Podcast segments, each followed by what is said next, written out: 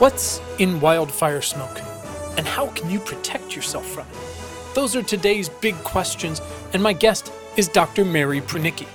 Dr. Prunicki is the Director of Air Pollution and Health Research at Stanford University under the Sean N. Parker Center for Allergy and Asthma Research.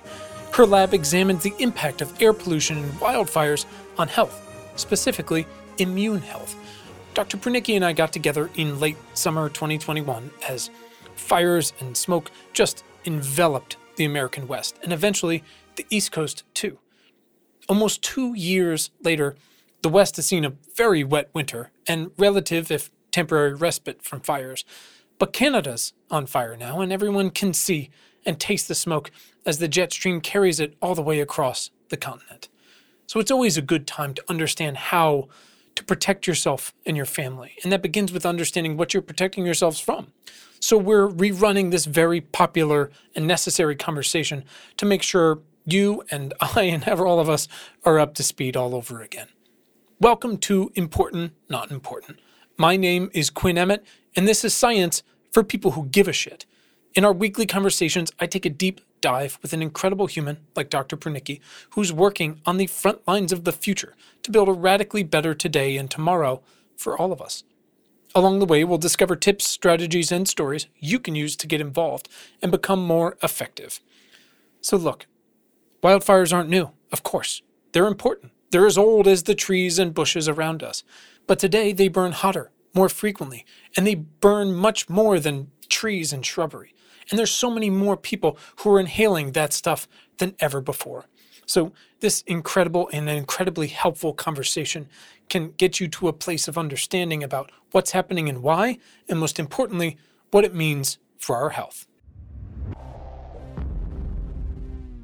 My guest today is Dr. Mary Prunicki, and together, this one's a little more timely. We're going to try to help you folks understand uh, wildfire smoke, um, what it is, what's in it, as far as we know, um, and again, as far as we can tell, and by we, I mean uh, Dr. Prunicki, I'm on the receiving end, just like you folks are, what it means for your health, your kids' health, should you have them, grandparents, uh, and more.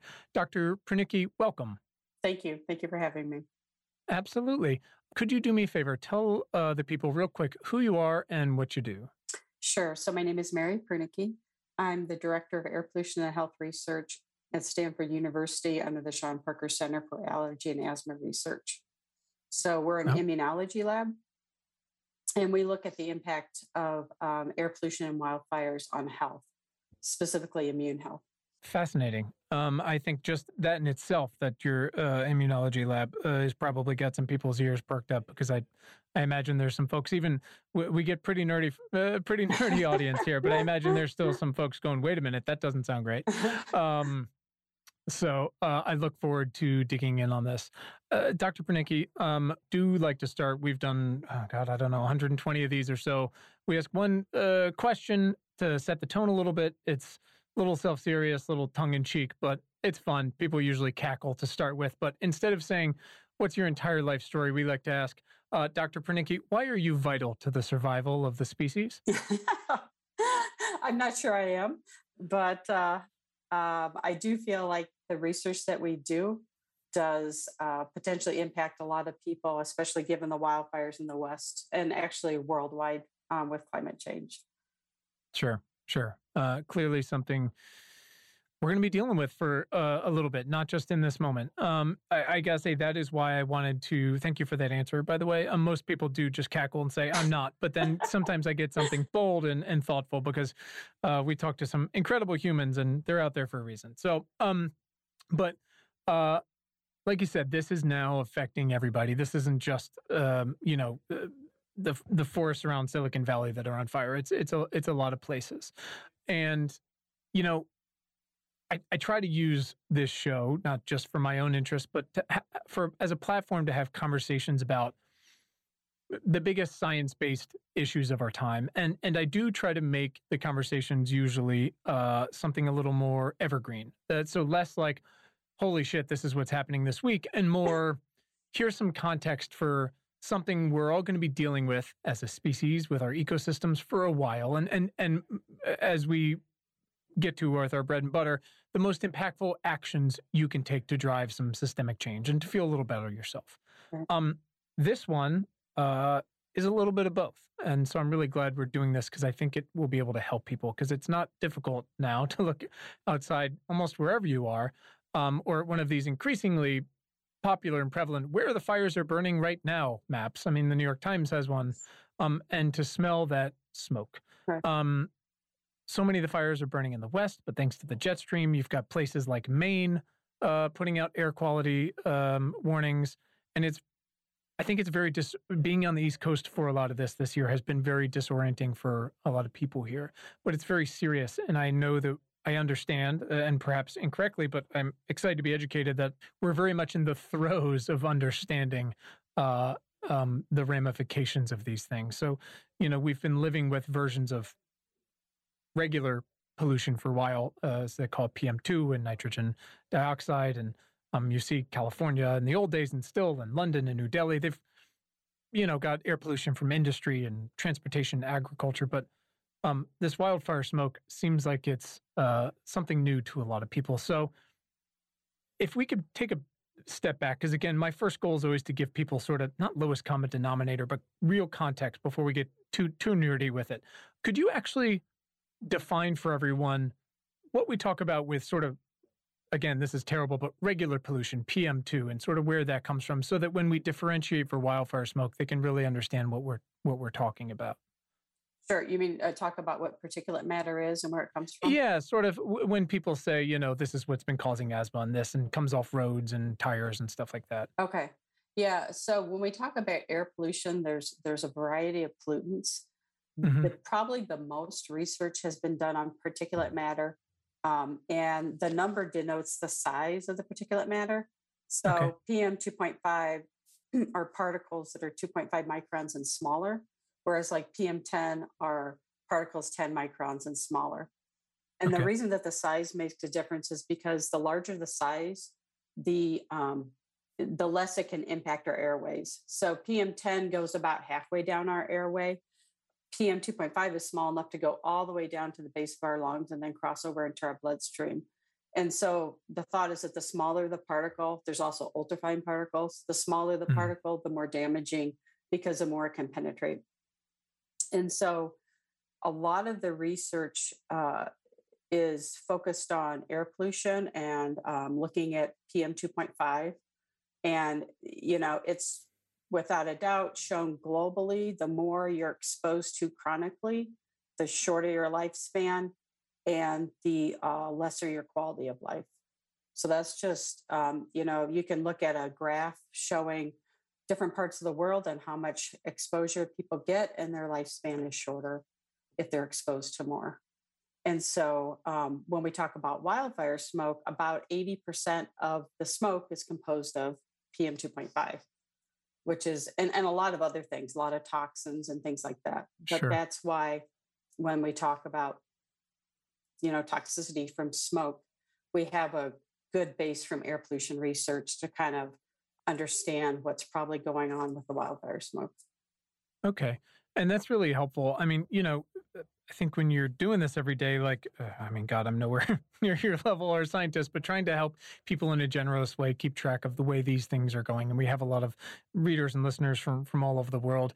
You know, you you start to see more and more of this research um, about uh, infants or uh, babies in utero or pregnant women or older people. Um, I saw something this week, uh, Alzheimer's Association, I believe, about uh, older women and dementia. And obviously, because it's America, that marginalized people are far more exposed to these things, whether Right. it's in California, the uncapped oil wells, or uh, transportation, or I think it's something like you know, 60% of Black people in America live within 30 miles of a coal plant, whatever it might be. And then, of course, we saw with COVID, uh, you know, so many people were adversely affected who had pre-existing conditions, and you know, I know we're still a long way in some ways on on causation on some of these things, but it's it's not great. Right. So let's dig into this wildfire thing if we can, and and again, just for folks on the East Coast who are new to this, why, why these things are happening, uh, I I am not, and, and I imagine, uh, Doctor, you're not. We're not against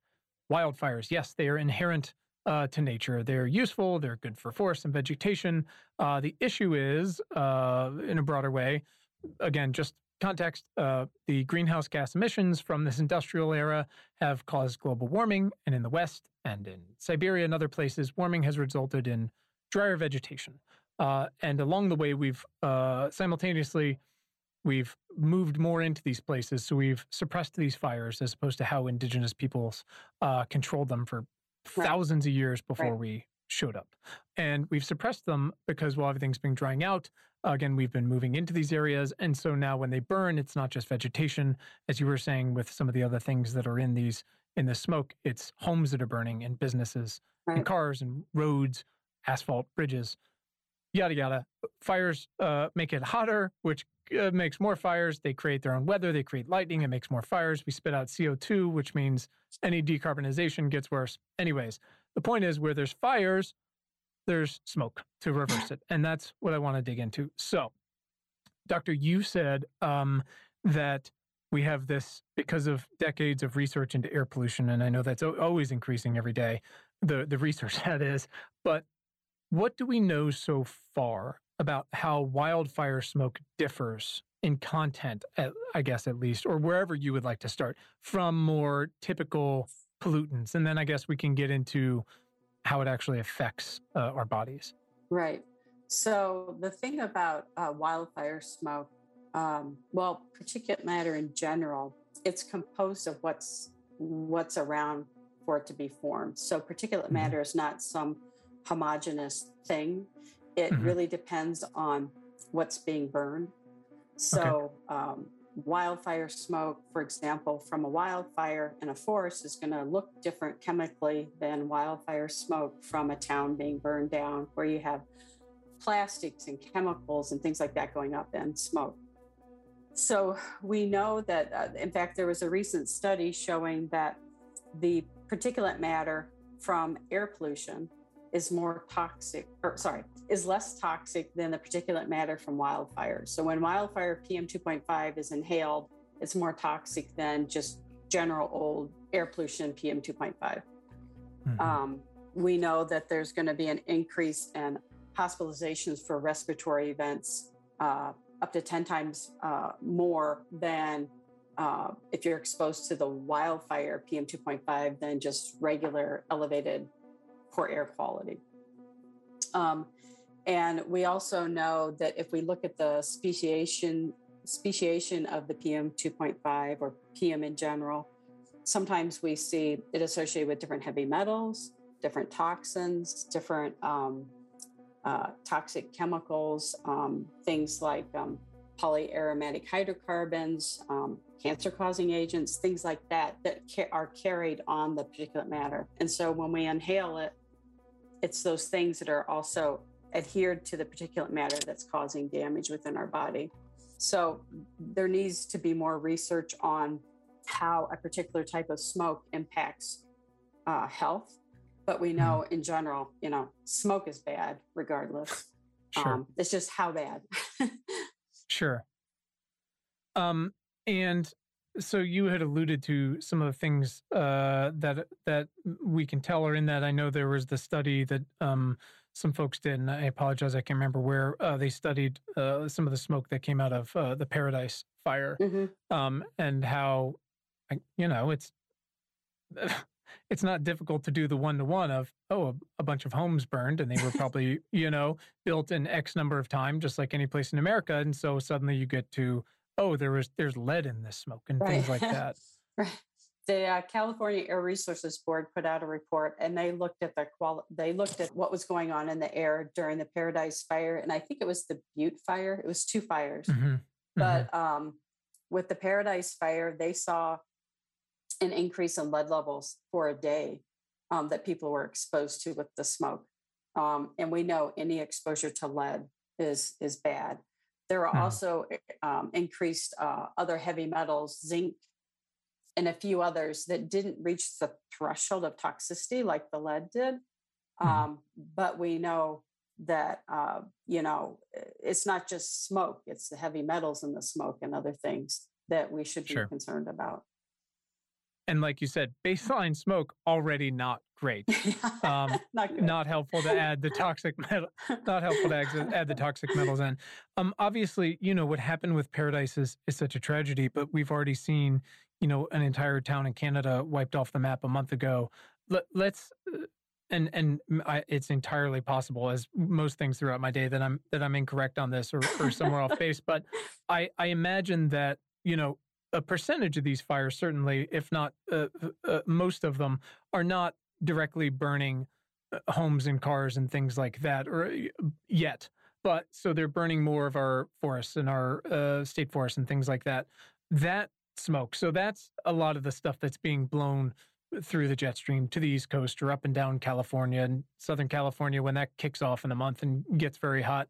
Um, what do we know about what that, I guess, the more common wildfire smoke, what do we already know about what that does to our bodies? Not like you said, you you you work you're in a, an immunology lab so how do those things connect how did we get to that point where that makes sense right so we know that uh, when you're when when a population is exposed to, to the wildfire smoke, um, there will be an increase in respiratory and cardiac events um, showing up in emergency rooms and hospitalizations. So we know that people are going to be coming in for things such as asthma exacerbations, COPD exacerbations, acute bronchitis, pneumonia, and also things like arrhythmias, heart attacks, um, strokes, uh, where uh, you know pregnant women are impacted by the smoke mm-hmm. and we're finding more and more different populations that are at risk and are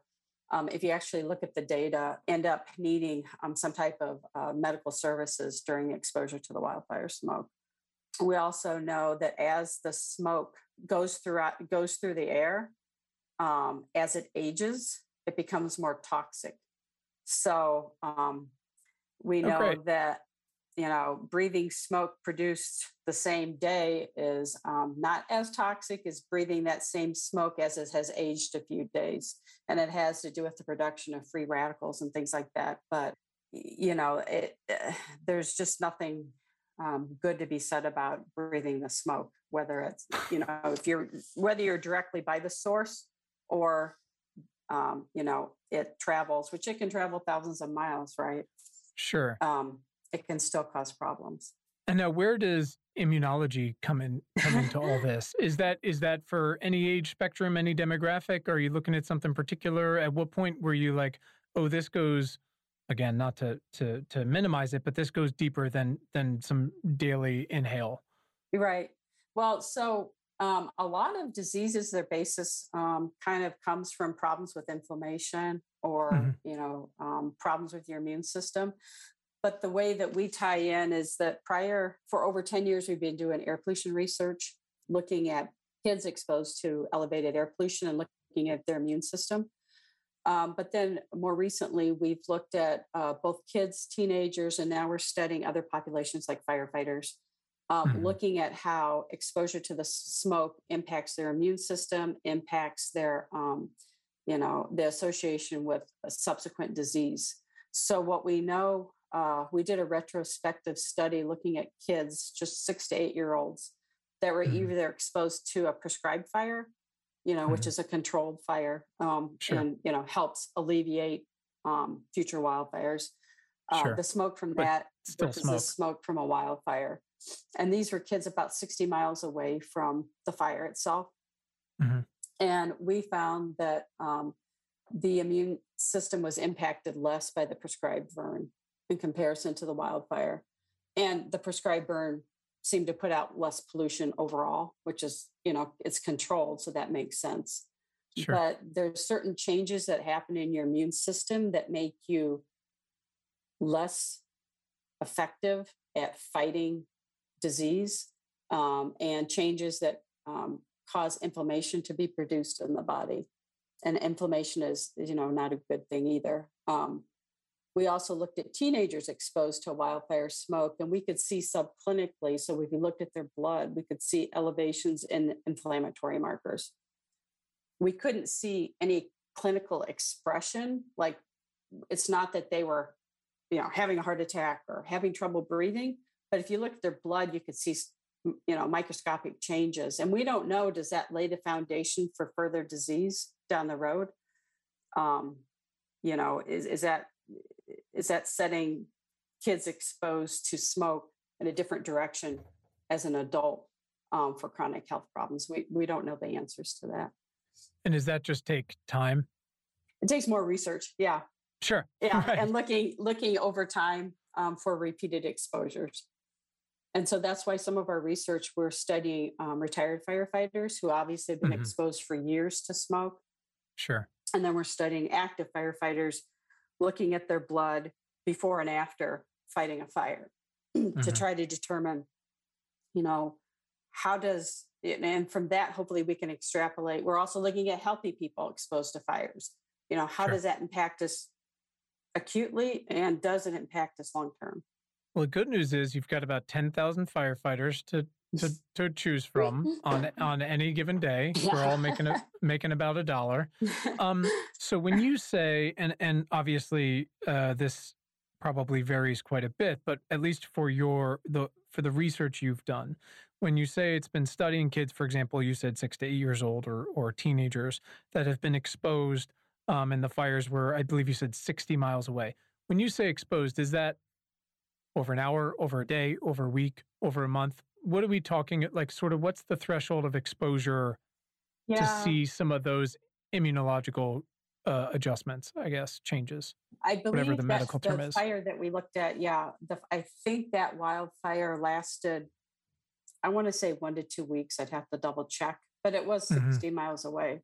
Um, and it, you know, it was a retrospective study, but now what you know, what would make um, a, it needs to be replicated and look prospectively like uh, as as it's occurring in time you know sampling their blood repeatedly uh, which is something that we're doing and looking mm-hmm. for changes um, if that makes sense no of course thank you for dumbing it down for me i, I greatly appreciate it so how much do we feel like and again i know uh, both you're you're uh, among the most preeminent in this but also it's still relatively relatively early days on this. What what do we know about how much proximity matters for, I guess, uh, exposure slash level of toxicity? Um, you know, I just think about again, you know, uh, what is it last year in Los Angeles or uh, you know, when Silicon Valley and San Francisco were surrounded for weeks at a time, those weren't 60 miles away. Right. Um, what does that change anything, that calculus at all that we know? Um, well, you know, the higher the level of PM 2.5, um, you know, it's presumed the more toxic, you know, so last fall, you know, some of the areas had, a, you know, elevated PM 2.5 levels up to what, five, 500 AQI and, you know, huge, yeah. huge amounts of um, pollution in the air. So it, it really, it's presumed that the higher the AQI, obviously, the more dangerous it is to your health, and sure. that you can see the impact, you know, quicker. You know, some people have uh, sore throats, burning eyes, coughing, and then there's others with pre-existing conditions or otherwise that you know will start having an uh, asthma attack or or things like that, mm-hmm. a heart attack, um, sudden sure. cardiac death. So it really just depends on on the person and the population and then the level of exposure so if i'm in if i'm in maine or you know where like boston and new york that got clobbered last week and it looked like you know more mordor outside um those eh, those aqi readers that uh, readings that they're getting mm-hmm. despite thousands of miles between them and the source of uh, from the fires and the sources of the smokes uh, those are going to be as far as we can tell pretty accurate as to their real exposure. It doesn't matter how far it's traveled. Right. It could. Right. Okay. Okay. Right. I'm just trying to help folks on. Uh, yes, I'm 3,000 miles away, but it, you know, and I see smoke, but it's not as bad as being 20 miles away. It's just it matters. The reading is what matters, I guess, and the and the length of time. Right. The the age of the smoke, but you know, okay. the the amount of um, the amount of PM 2.5 you're actually being exposed to. So if somehow you're thousand miles away, but you're getting a big dose of PM 2.5, that's, you know, that's still bad. It doesn't matter that it was a thousand miles away. Sure. It's still going to impact your health.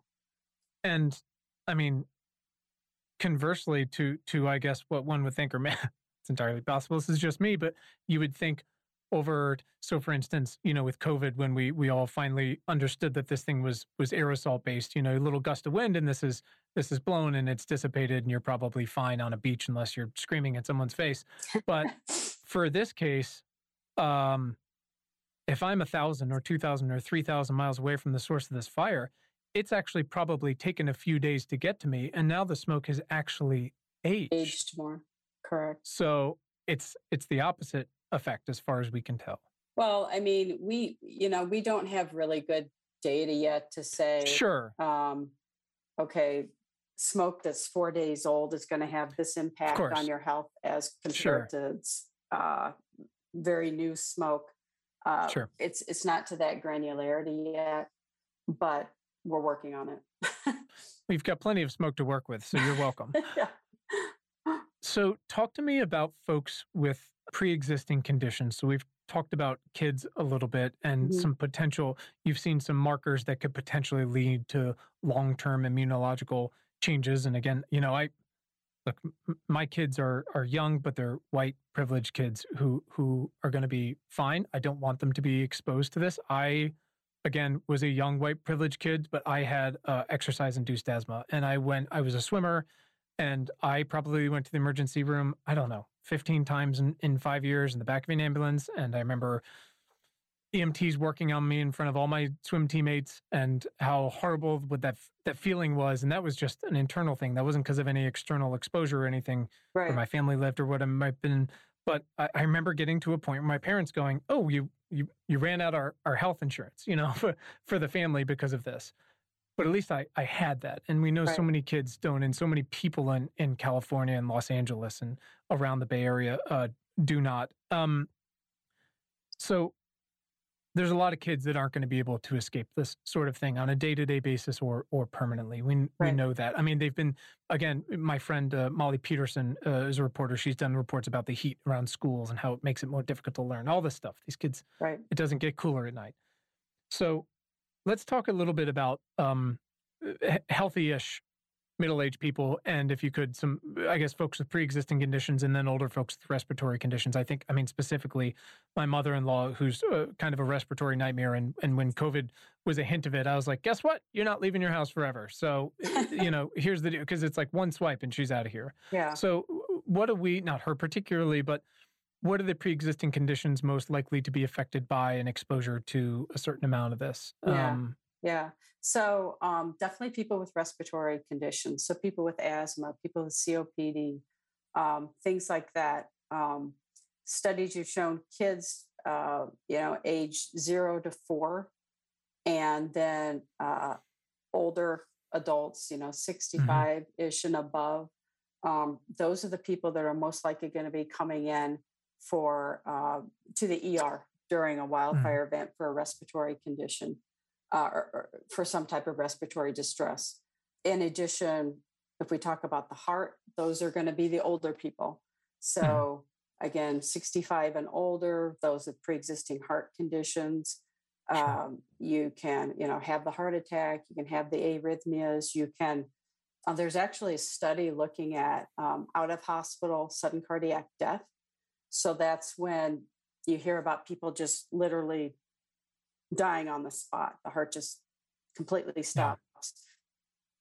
Yeah. They found that that is increased during wildfire events. And those weren't previously kind of acknowledged because those people don't make it to the emergency room. So they weren't Interesting. kind of tagged in that way.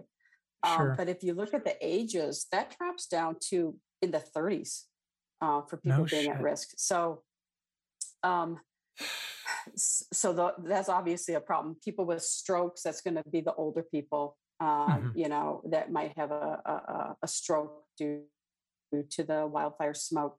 Um, if uh, if you look at vulnerable populations, that's going to be obviously the very young, the very old, people with pre-existing conditions, people of color, mm-hmm. people with homeless people.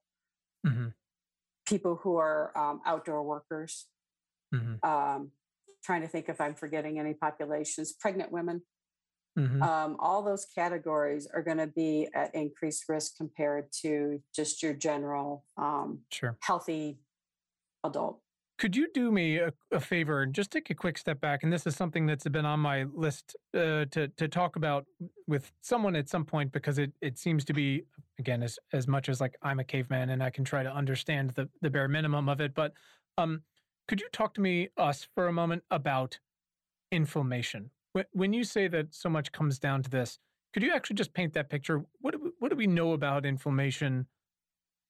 I know it's a body's natural response, but uh, does it go overboard? Um, you know, are there other things that that drive it? And and what do we know about? Again, besides some of the things you've just indicated in the last minute here, um, you know, what what does it do? Why is that such a thing for us to understand? Yeah. So um, when there's inflammation in the body, um, there's components in the blood that you know, inflammatory components that do their thing throughout the body and it kind of can kind of skew your immune system to be uh, more in an inflammatory state um, and it can skew it to be also more in an allergic or uh, type phenotype um, mm-hmm. is what we call it and so you know none of those things are good you want to have an immune system that has plenty of the good healthy kind of peacekeeping cells in your mm-hmm. body, um, kind of keeping keeping track of and keeping a hold of these inflammatory components. Um, and one thing we know is like from air pollution studies, when someone's exposed to air pollution, they produce fewer of these T regulatory cells, which are the good immune cells that kind of okay. keep peace throughout your immune system. So, with fewer of those, your immune system kind of goes awry um, and is just kind of dysfunctional um, okay. kind of slanting it more towards uh, an immune system that's reacting in an allergic type manner, you know, mm. um, more than it should. Okay, that's super helpful. Thank you. Um, I mean, to some people, me, inflammation's like take some Advil, but that's obviously not what we're dealing with here. Well, that does uh, decrease uh, inflammation, but yeah. sure, sure, sure. But cl- clearly, we're on another level here. Yeah. Um. So, I want to talk just for a moment about the. I stole a word from another sort of futurist generalist who who primarily works on climate stuff because it, it is a great word for what we're starting to go through what a lot of folks uh, have already been going through but really what's going to happen over the next 10 20 50 years here. And he uses this word that we're in a discontinuity. And it's that there's just so many systems, systems that we've either uh, purposefully designed or inadvertently uh, compounded over time, and how these things will intersect from, again, what happens when a respiratory novel virus shows up and it attacks a bunch of people with pre existing uh, respiratory conditions and such. Um, but that also, we're also looking at things like uh, how we how we measure things. And and I saw somewhere, and again, please correct me wherever I'm wrong here. Uh, this analogy that uh, exposure to air quality above an AQI of 150 for a certain amount of time, I can't remember, is the equivalent of smoking seven cigarettes. Is, oh. is that cor- is that correct? Or yeah. I mean, uh, again, I just try to help paint a picture for people so they go, oh, got, yeah. got it. Yeah, in Australia they call it the SIGI index. So they'll say today the air quality is four SIGIs. Um, and what it is, um, someone came up with a mathematical formula to equate how much exposure it is smoking one cigarette versus the air quality. So okay. I believe it's one cigarette is equivalent to 22 microns per cubic meter of PM 2.5. Okay. So if outside it's 90 microns uh, per cubic meter of PM 2.5, that's like smoking, going out and smoking four cigarettes. Okay. But over how much of time? Are we talking like walking to my car? Are we talking running around outside? I, I, I uh, think obviously... it was calculated per day. I mean, okay. Okay. It, but that's helpful. Yeah just a range, you know, so people aren't like over a month or you've got 12 seconds to get to your car. Yeah, no, I think it's like going outside and hanging out for a while and you're breathing that in. It's like, you know, smoking four cigarettes. Okay. Yeah. You've smoked four cigarettes today. As yeah. usual, America, we're using an arbitrary number instead of a, uh, something that's profoundly more helpful uh, and illustrative of the well, actual it does event. help. It does help you visualize, sure. you know, what you're, what you're doing sure. with your lungs. Um, because no, people understand cigarette smoke a lot better. I mean, finally, and yet, you know, you walk around these colleges and you see these kids smoking and you're like, what are you doing? Like, we know so much. Like, Yeah. you, Yeah, we wanna could talk run around about that, or we could talk about the damage that e-cigarettes does. We could, yeah, oh God, I mean, it, it, th- that stuff is just like, I mean, these—they're just monsters. They're just absolute monsters. These people. So. I, I'm curious though, again about those measurements. Whether we're talking the sorry the Siggy scale was it or the uh, how do they frame it? The yeah, the SIGI uh, index, the SIGI scale. Right, the Siggy index versus uh, you know, analogized to our to our AQI, uh, the things you see on Purple Air and and all that kind of Mhm. stuff that we're able to all see now.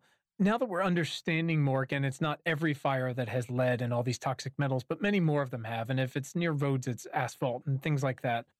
How much were those scales and those those ratings rated for old pollution versus some of these newer things? Like, do those change? Is it 150 plus when it's got some of these more toxic metals? I'm curious. Do we adjust that? You mean so you're asking uh, how accurate is the AQI scale? Yeah, I guess for the for this new era, where basically just like a greater variety of man-made shit is burning. Right, Essentially. Right, right. Well, I mean, some people would argue that maybe the the AQI scale should be more um, conservative, um, and I also think that it really depends on the individual. Like if you're experiencing symptoms, it doesn't matter what the AQI is. Get inside, you know, um, Sure. you know, Sure. breathe clean air. But I do think, especially the past few years with uh, the Camp Fire and everything that's been happening and the, the climate change issues, we're still learning uh, how toxic the smoke can be and how Mhm. variable uh, the toxicity could potentially be, um, depending on what's being burned. Um, and it's just, uh, you know, the wildfire um, health research area uh, has a lot to learn as as we realize that the wildfires aren't going away and they're only going to get worse.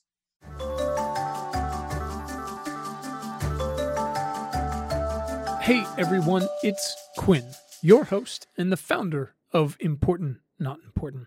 I'd like to take a quick minute to tell you about the INI or INI, whatever we're calling it these days, membership and community. It's a gathering place, really, for our most dedicated shit givers, a place to connect and learn from one another and to have access to me outside of the newsletter and this podcast. We started it last year and it's grown to hundreds of shit givers from all kinds from around the globe. I'm talking about teachers and investors, students, electricians, journalists, artists, scientists, and policymakers, and, and more. Members get exclusive access to our daily news homepage, which is very cool, and to much more uh, top of mind weekly articles, research, and tools that you can use and to stay ahead of the game. Member sourced action steps, twice monthly book and culture recommendations that have nothing to do with the end of the world, virtual events, and of course, the membership Slack channel. Look, so many people come to us asking, What can I do? And we think we do a pretty good job of answering that question and providing context for the answer. But the best answers and the best perspective really come from the community, a wide ranging community. And we would love for you to be a part of it, to feel supported yourself, and to contribute to discussions and actions alike. And of course, by becoming a member, you're directly supporting our work here and ensuring that we get to keep doing it. So if you'd like to learn more, head to importantnotimportant.com. And if you're already a reader, you can just hit the upgrade button at the top. If you're not, go ahead and subscribe for free, and you'll see the option to become a member at whatever level works best for you. And as always, you can always find the link to become a member right in your show notes. So thanks for listening. And as always, thanks for giving a shit. Back to the show.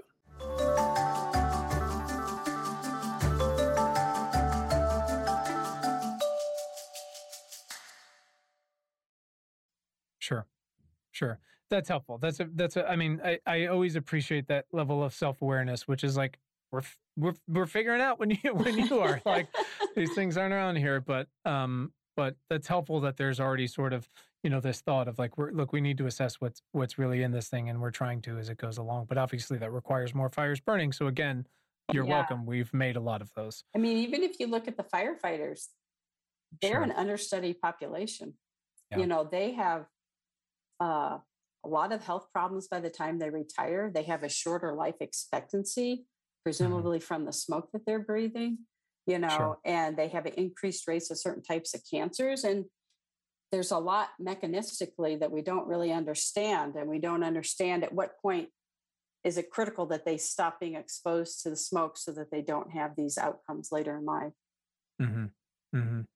Yeah, you know, it makes me get angry all over again about the all the hearings and the unjust way the uh, 9/11 responders were were handled after and all the sicknesses that they dealt with. Yeah. and I just remember them you know arguing in front of Congress and Jon Stewart arguing in front of Congress and holding these people to task on show going look at these people. It's 10 years later. They worked for 3 days or 3 months or whatever it is. Like look at at what's done. Like how can you not support these people or very least like study it and go like of course we shouldn't be breathing in a, a, a building that fell down you know like the, we're bags of pink flesh like our bodies are amazing but they're clearly not made to process this stuff right right right and like the thing with uh, for example heavy metals is your body accumulates it and things like PAHs, the polyaromatic hydrocarbons, it likes to go to, it's attracted to fat. So it wants to go settle in your fat stores. I mean, and what is PAH? Sorry. Uh, it's polyaromatic hydrocarbons. There's different types, but you know, okay. um,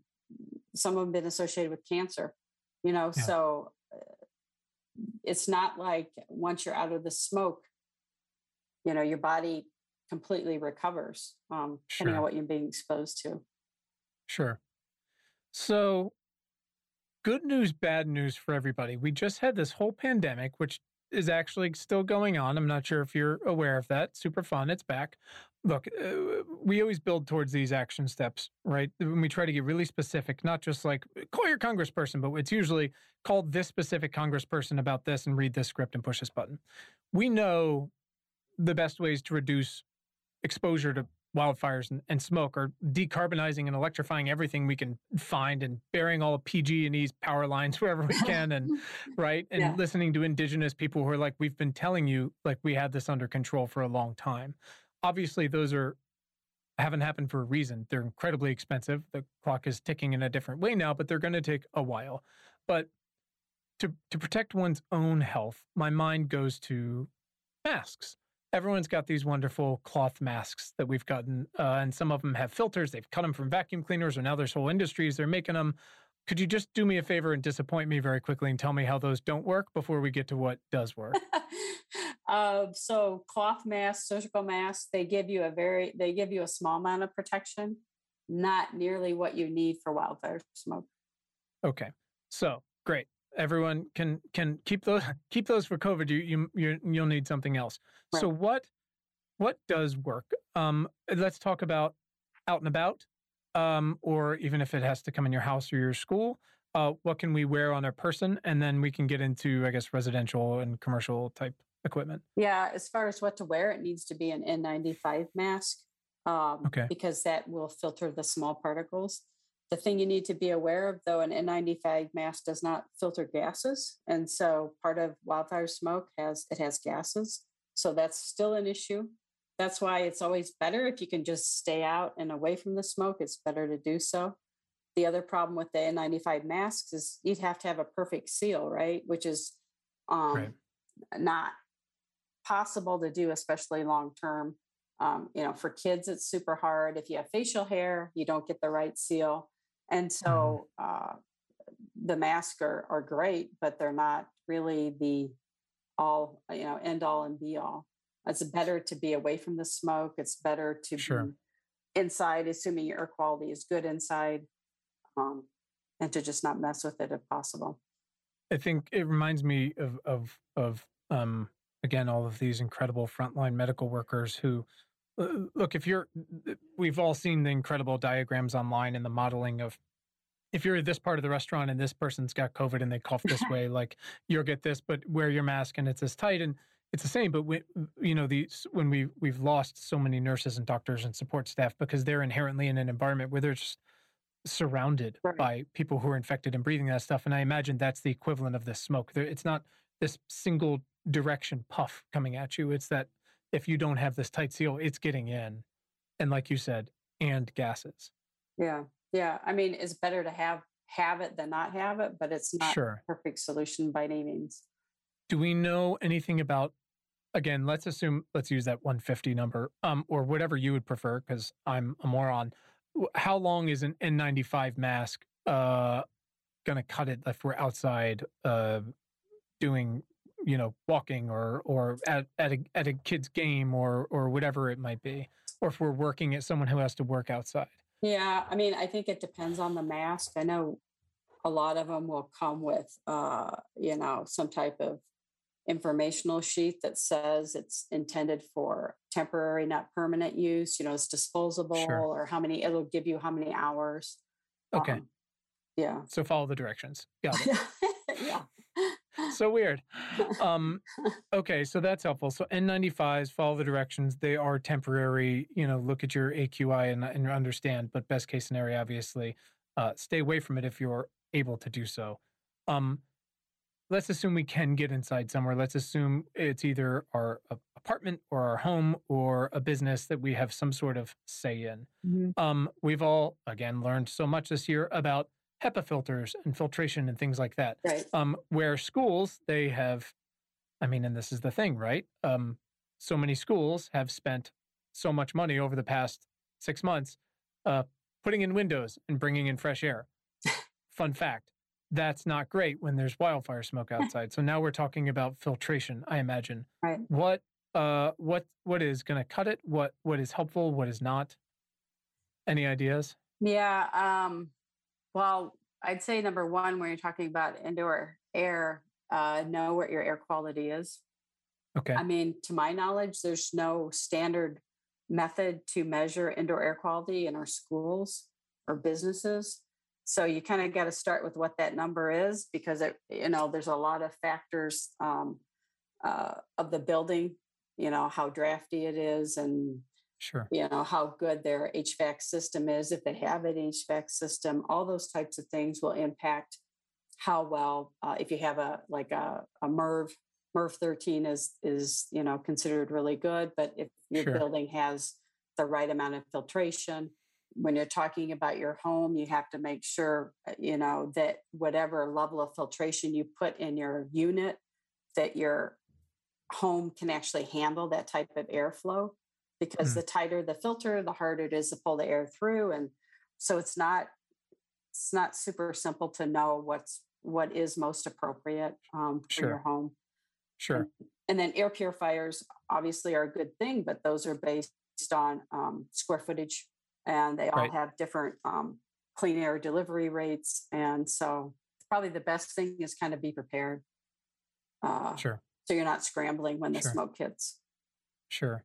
And from what I understand, again, uh, caveman, um, just from the alerts that pop up on my phone to replace my filters every however many weeks that my wonderful AC guy yells at me uh, in a non-COVID year, um, those seem to be. And again, I know this isn't actually your profession, but they seem to be a, a closed system where you've got the intake and, Right. and that's coming from one room and is supposed to. So it's not necessarily pulling in air from the outside. And again, my worry was just I know that a lot of these schools, for example, have taken what in any other case would be the easy way out, which is just like, do our windows open, you know, because that makes such a difference for this aerosol for COVID. right Um, again, we're just in this horribly unique moment. I'm just thinking of, again, we're just getting started. It's, we're recording on July 29th. It'll come out in a day or two, but everyone's going back to school in the next right five, six weeks. And Southern California hasn't even gotten started with their fires yet. right So uh, again, we've got you know educators and all kinds of folks that listen. I'm just trying to help them think through this.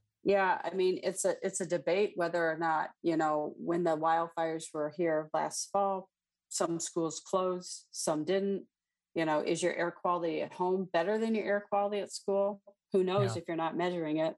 And to make that decision of, uh, you know, what to do with the schools, um, it's a it's a huge, Yeah. it's a huge issue. Yeah, I mean, I think you know my my kids to to date have have been part of the LA USD public school system, and and there's look, my mom is a teacher. I I'm I'm the world's biggest supporter to teachers. They should make millions of dollars, but um, you know, it's I'm also I have a hard time criticizing like a school system of seven hundred thousand kids. It's like Uh, do I want to be in charge of that? Oh my God. Like, no, no, no, no thank you. Hard, no, thank you.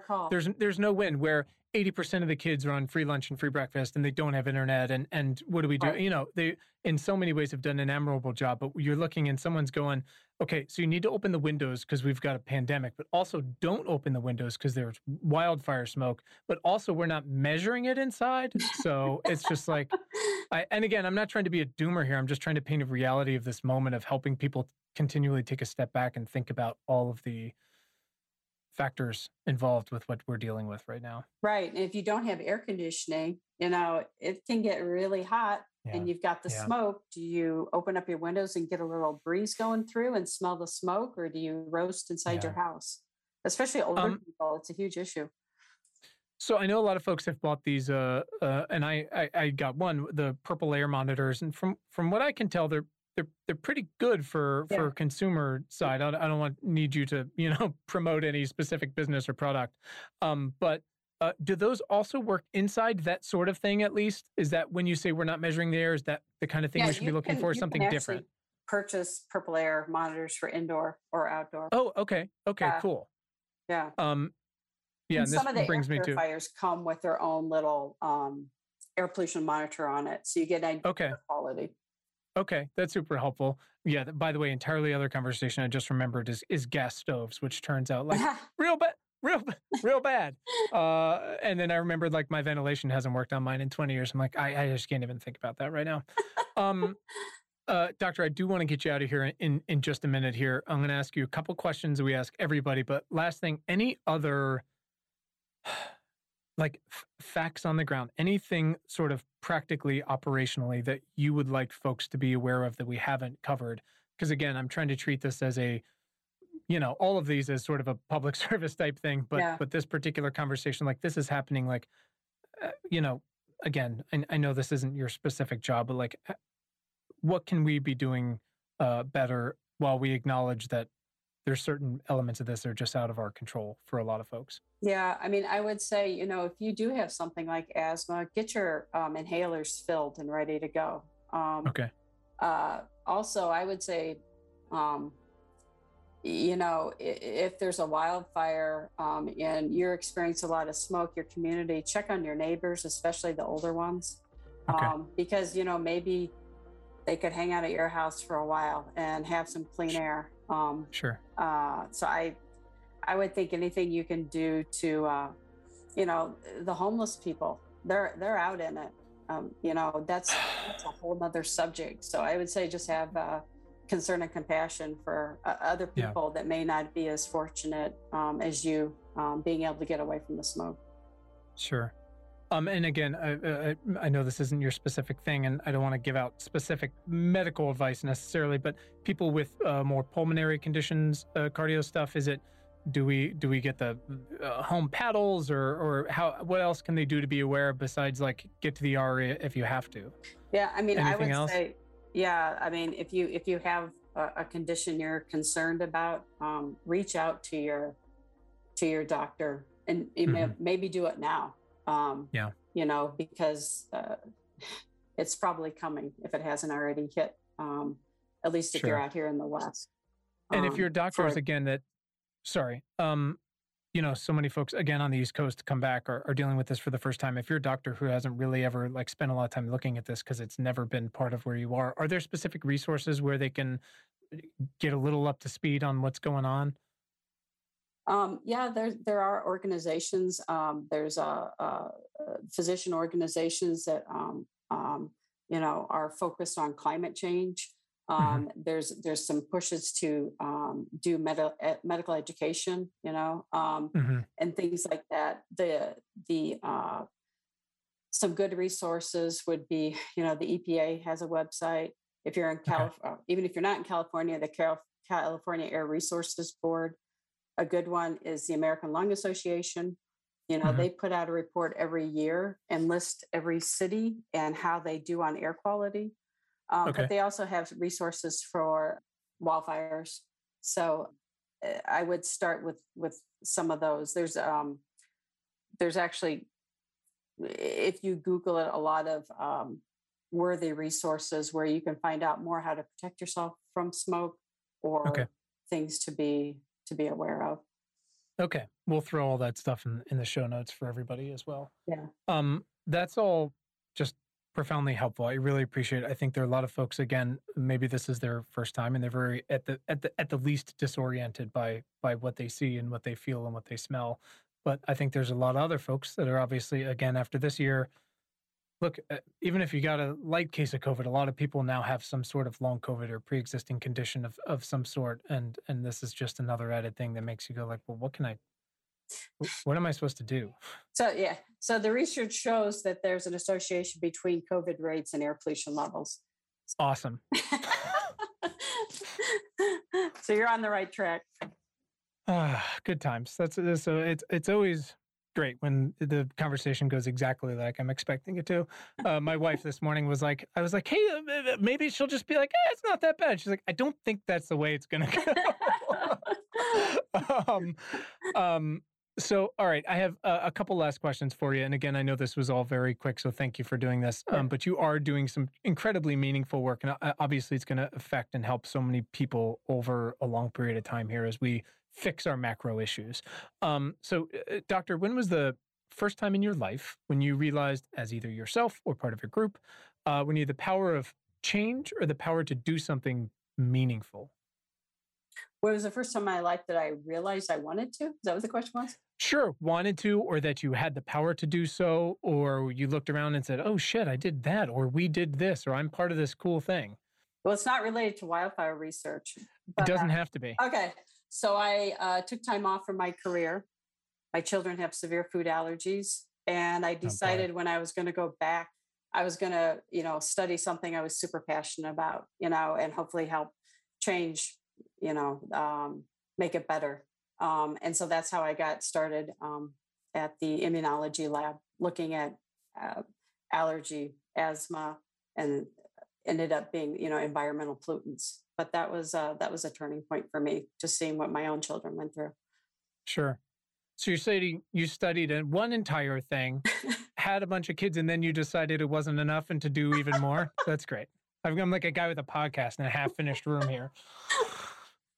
Well, that's wonderful. Um, uh, and that's that's pretty awesome. It's uh, it's man, it's my my children are are very young and reckless, but it, it is easy to be inspired by them. Um, yeah on a pretty daily basis. Um, doctor, who is someone in your life that's positively impacted your work in the past six months? Well, I would have to actually say my boss, uh, okay. my mentor. Good answer.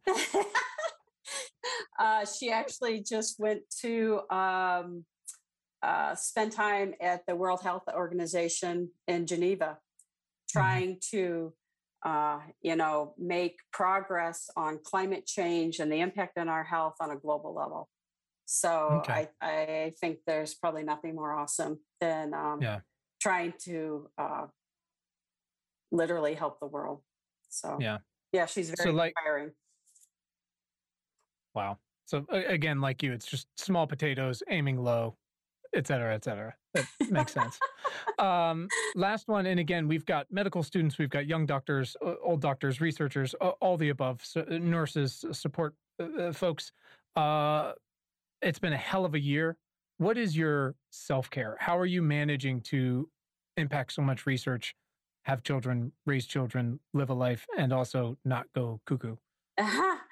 It's actually running. Okay. I, am trying to run every morning, and and now I've I foolishly said I'm going to try to do a 10k in three weeks. Okay. I'm nervous, but um, first one, first 10k, yeah. Oh, you're gonna kill it! It's gonna yeah, be great. I think so, but I believe in you. I think you're gonna do awesome. Yeah, I think you're gonna be awesome. If I run, I can handle everything better, handle the stress better. It is. It is wild how much exercise helps my anxiety. Oh my god. Yeah. It's uh the the days I don't do it and the days I do are very different days. Yeah yeah, I think my kids want me to run at this point. yeah, it's funny. My wife didn't have a lot of background in in exercise, and so when we first got together, she was just like, "Why is this uh, idiot have to go to the gym or do this thing every day?" And now it's the point where she's like, "It would be great if you left and went for a run because this is not so fun for everybody." great, got it, got yeah. it. Yeah. Um, last one, Doc. Uh, what is a book you've read uh, this year that's opened your mind to a topic you hadn't considered before, or it's actually maybe changed your thinking in some way? And we've got a whole list of recommendations up on Bookshop. Oh man. Anything doesn't have to be related to your career. Could be eh, anything. Could be your your running book, whatever it might be. Well, you, then I'd have to think of the title of it. I believe it was a book called Night. My children are actually reading. I think it's called Night. My children were reading it for school, and it's about the Holocaust.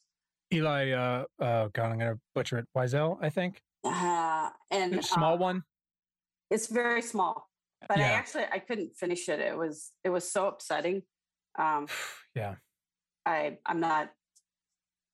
I'm only partway through. I don't I don't know. I'm not sure when I'll pick it up again. It is just uh, really impactful.